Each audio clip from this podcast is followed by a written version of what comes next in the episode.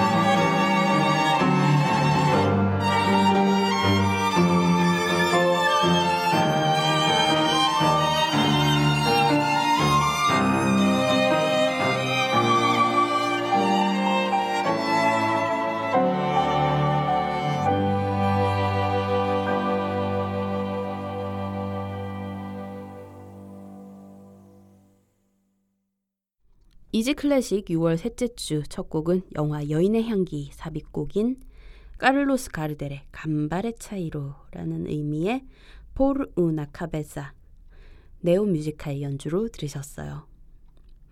안녕하세요. Easy 클래식입니다. 2014년의 절반, 6월도 벌써 절반이나 지나가 버렸는데 연초에 세운 계획들은 얼마나 계획한 대로 지키고 계신가요? 저는 원래 세밀한 계획은 안 세웠었고 상반기에 큰 목표 하나, 하반기에 큰 목표 하나 그렇게 세웠었는데요. 클래식 음악 팟캐스트를 상반기에 런칭하겠다는 큰 계획과 목표는 지킨 것 같아요. 오늘 오프닝에서는 유교 경전인 중용의 23장을 읊어봤는데요.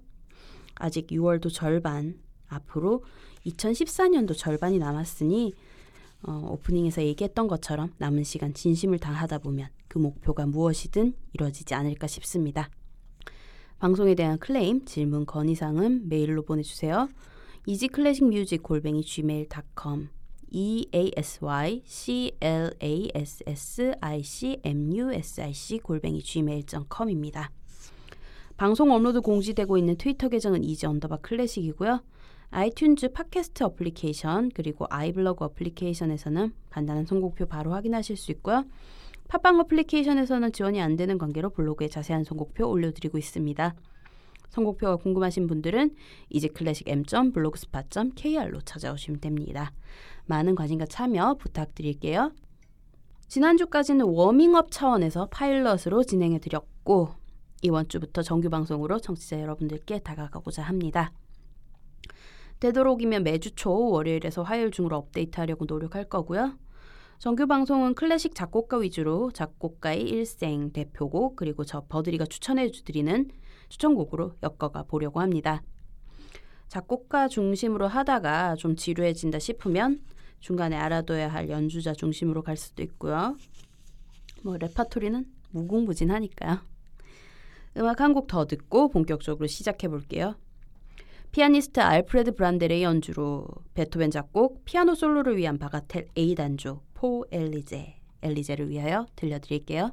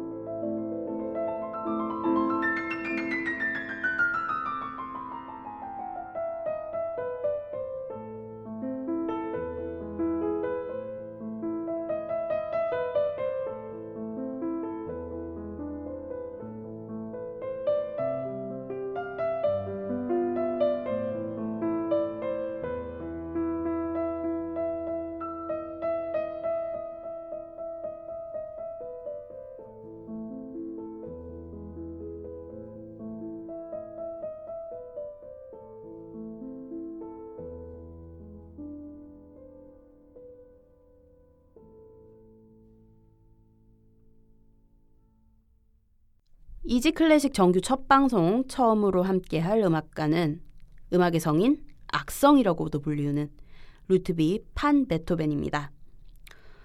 베토벤은 1770년 라인 강변의 본에서 아버지 요한과 어머니 마리아의 둘째 아들로 태어났습니다.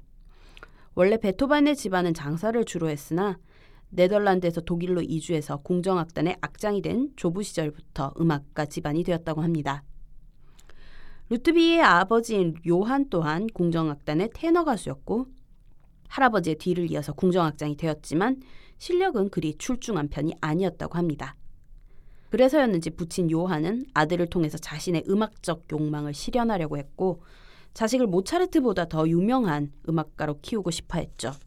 그런 아버지의 음악 교육은 가혹했습니다. 4살 때부터 피아노의 전신인 클라브생 앞을 떠나지 못하게 한다거나 바이올린을 주고 방 안에 가둬버리기도 했죠.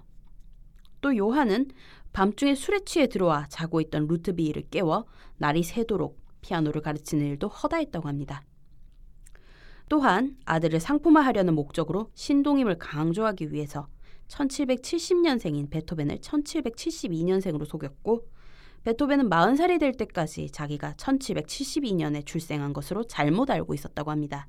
뿐만 아니라 상품화를 목적으로 하는 아버지는 아들에게 피아노 연습 외에는 초등교육밖에 시키지 않았다고 전해지는데요. 베토벤은 티로시니움이라는 라틴 자연계 초등학교에서 교육을 받았지만 이 학교는 수학과 쓰기 과정이 포함되어 있지 않아 베토벤 일생 동안 산수와 철자법에 어려움을 겪었다고 합니다. 또 학교 생활에도 쉽게 적응하지 못했고요. 11살에 극장 오케스트라의 단원이 되었고 13살에는 오르가니스트가 되는 등 뛰어난 재능을 인정받는 듯 했지만 아버지는 술주정뱅이, 어머니는 병약했기에 장남이었던 베토벤은 15살에 생계와 동생들을 위해서 피아노 교습 등을 통해 돈을 벌어야 했습니다. 어린 나이에 가장 노릇을 해야 했던 유년 시절이었지만 베토벤은 훌륭한 스승들에게 인정받고 사사받았습니다. 8세 때부터 에덴, 파이퍼 등의 가르침을 받았고 11세에는 크리스티안 고들로프 네페로부터 배웠는데 네페는 베토벤에게 정상적인 작곡 지도를 한 최초의 스승으로 음악의 중요성과 기술뿐 아니라 자신이 공부한 철학을 토대로 인간의 정신 세계에 대해서도 가르쳤다고 합니다. 그리고 베토벤은 스승의 도움을 받아 드레슬러 주제에 의한 피아노를 위한 9개의 변주곡 C단조를 완성했고 13세가 되던 해 최초로 그의 곡을 출판하게 됩니다. 이전엔 연주자로서의 삶을 살았다면 이후에는 작곡가로서의 인생이 시작되는 셈이죠. 1787년 베토벤은 빈으로 여행을 떠나게 되었고 거기서 모차르트를 만나게 됩니다.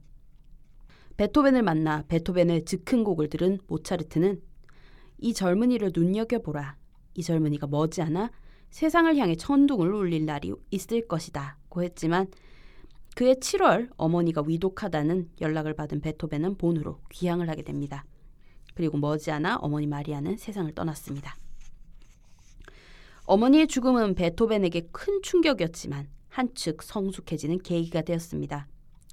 훗날 죽음을 모르는 사람은 가엾어라. 나는 15살에 벌써 죽음을 알고 있었다. 고 말했을 정도로 당시 베토벤은 정신적으로 크게 성장했다고 볼 수 있겠습니다. 물론 실제로는 15살이 아니라 17살이었죠. 베토벤의 첫 출판곡이었던 드레슬러 주제에 의한 피아노를 위한 9개의 변주곡 C단조 듣고 이야기 계속 이어나가겠습니다. 피아니스트 미하일 플래트네프의 연주로 드레슬레 주제에 의한 피아노를 위한 9개의 변주곡 C단조 듣고 오시죠.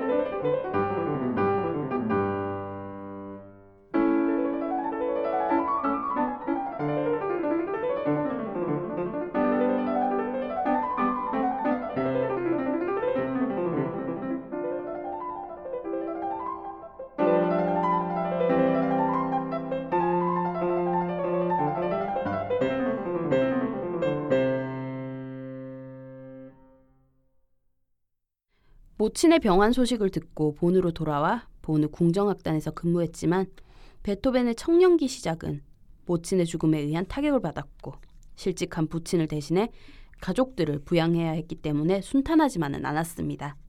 다만 유일한 위안이었던 브로이닝 집안과 그 밖의 친구들과의 교류로 거기서 알게 된 괴테, 셰익스피어, 실러, 칸트 등의 예술과 사상 그리고 프랑스 혁명의 이념에 깊은 영향을 받게 됩니다. 1792년 베토벤이 22세 되던 해 아버지 요한은 세상을 떠났고 그 해에는 하이든이 본을 방문하여 베토벤을 만났습니다. 그리고 베토벤은 하이든으로부터 인정받게 되었어요. 그리고 그 해 가을 빈으로 건너가서 하이든의 지도를 받았을 뿐만 아니라 요한 바프티스트 쉔크, 요한 게오르크 알브레히츠베르거, 안토니오 살리에리, 엠마누엘 알로이스 푀르스터 등을 스승으로 모시고 음악의 여러 장르를 섭렵했습니다. 그리고 피아노 3중주곡, 피아노 소나타, 피아노 협주곡 제2번 등을 작곡하기도 했습니다. 또 귀족의 살롱이나 공개 피아노 연주로도 유명해졌으며 귀족 후원자를 얻어 혁명으로 인한 정치적 불안 속에서도 작곡 활동을 계속해 나가게 됩니다. 그의 초기 대표 작품이라 손꼽히는 피아노 소나타 B창, 교향곡 1번과 2번이 바로 이때 쓰여지게 됩니다. 피아니스트 백건우의 연주로 베토벤 피아노 소나타 8번 C단조 작품 번호 13 B창 중에서 2악장 아자지오 칸타빌레 듣고 이야기 계속 이어가도록 하겠습니다.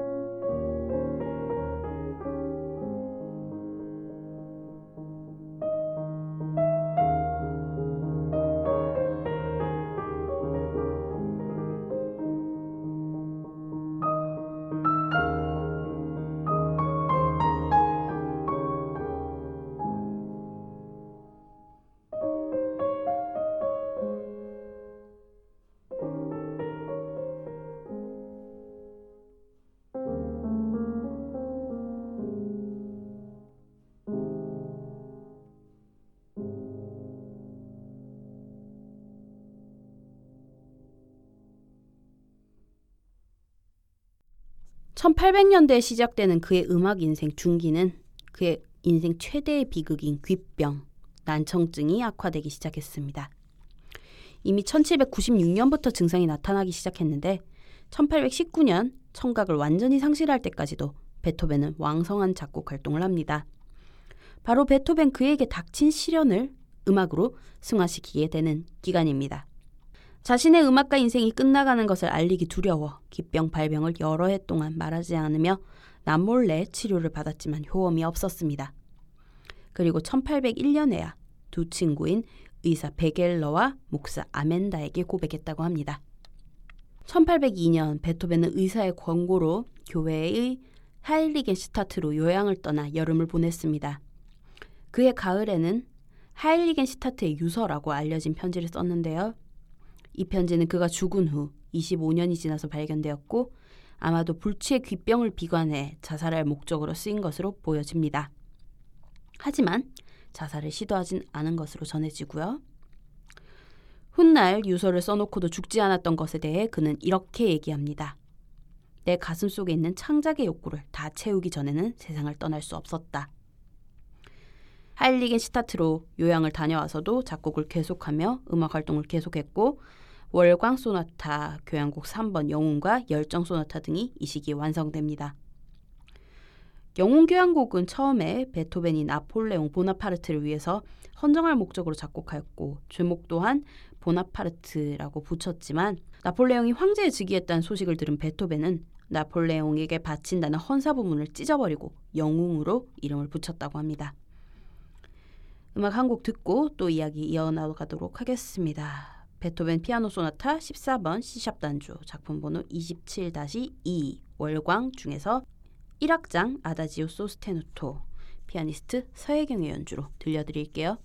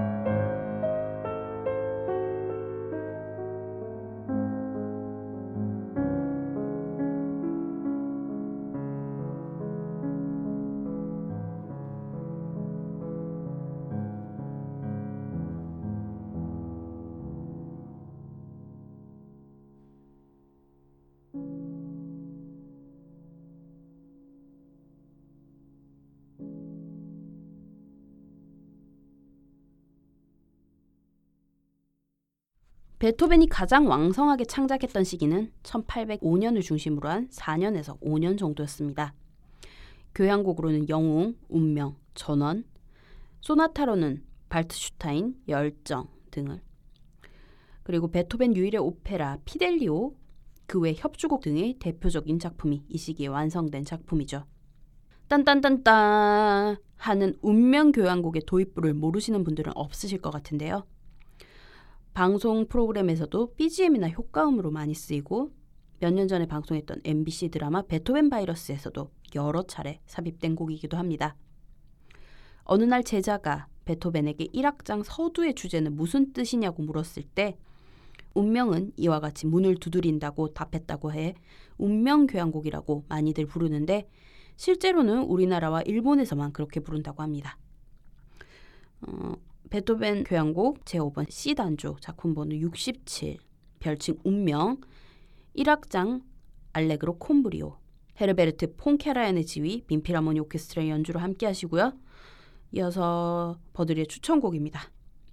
많은 분들이 베토벤의 교향곡 하면 운명이나 합창을 많이 떠올리실 것 같은데요.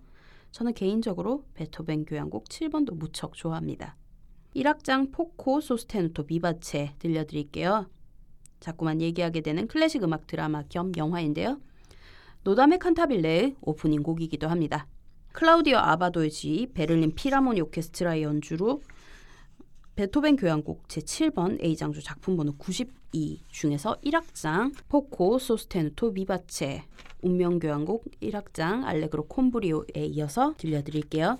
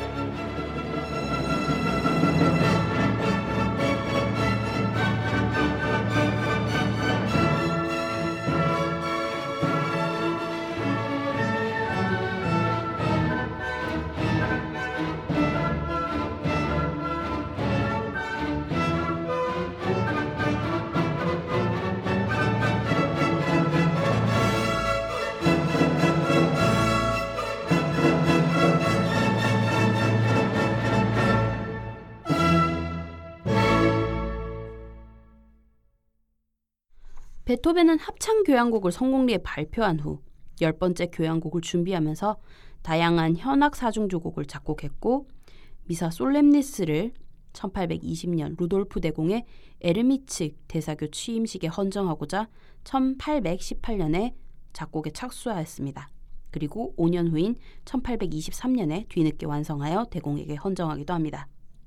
베토벤은 말년에 조카 칼의 교육에 몰두하지만 조카에 대한 집착이 생기고 병만 심해지고 맙니다. 1826년 가을에는 조카 칼을 데리고 도나우 강변에 동생 요한을 찾아갔다가 제수와의 불화로 실망하고 추운 겨울 무리에서 빈으로 돌아오다가 병에 걸려 다음 해인 1827년 3월에 운명하고 맙니다. 오늘 마지막 곡은 베토벤 하면 가장 먼저 떠올리실 그 곡 준비했습니다. 바로 베토벤 교향곡 9번 합창입니다. 베토벤은 합창 교향곡 구성을 1812년경부터 시작했고 1817년 베토벤이 청각을 완전히 상실하기 이전부터 작곡을 시작하여 청각을 완전히 상실한 1824년 그의 나이 53세 때 완성해 초연했는데요. 무려 8년 만에 완성된 역작입니다. 한 곡을 무려 30년 이상이나 구상하고 있었던 셈이죠. 이 곡은 사악장에서 독일의 시인 실러의 시 환희의 송가에 곡을 붙인 합창이 나오는 까닭에 합창이라는 부제를 가지고 있습니다. 1824년 5월 7일 비느 게른트 노토르 극장에서 합창 교향곡이 초연되었을 때 그는 자신이 만든 이 교향곡의 연주에서 참관자의 역할만을 할 수 있었습니다. 그날 실질적인 지휘자는 미하일 움라우프였고 악장 이그나츠 슈판치 또한 지휘자로 오케스트라를 이끌었습니다. 베토벤은 지휘자 옆에 자리를 잡고 악보를 보면서 연주가 제대로 진행될 수 있도록 중요한 부분에서 지시를 내리기도 했지만 음악 소리는 거의 들을 수가 없었죠. 연주가 끝나고 청중의 박수와 열광 또한 그는 들을 수가 없었습니다. 이때 합창에 참여했던 알토 가수 웅가루가 그의 소매를 잡아 끌어 청중의 열광하는 모습을 보여주었고 베토벤은 담례를 했다고 합니다. 그러자 감격한 청중들은 더 큰 박수갈채와 감격의 눈물로 화답을 했습니다. 인류와 화합과 형제를 강조하는 인류 평화의 메시지가 담겨 있는 베토벤 교향곡 제9번 작품 번호 125 합창 중에서 사악장 프레스토 알레그로 아사이 정명훈의 지휘 서울시립교향악단의 연주로 들려드리며 물러가겠습니다. 다음 시간에 다시 또 찾아뵐게요.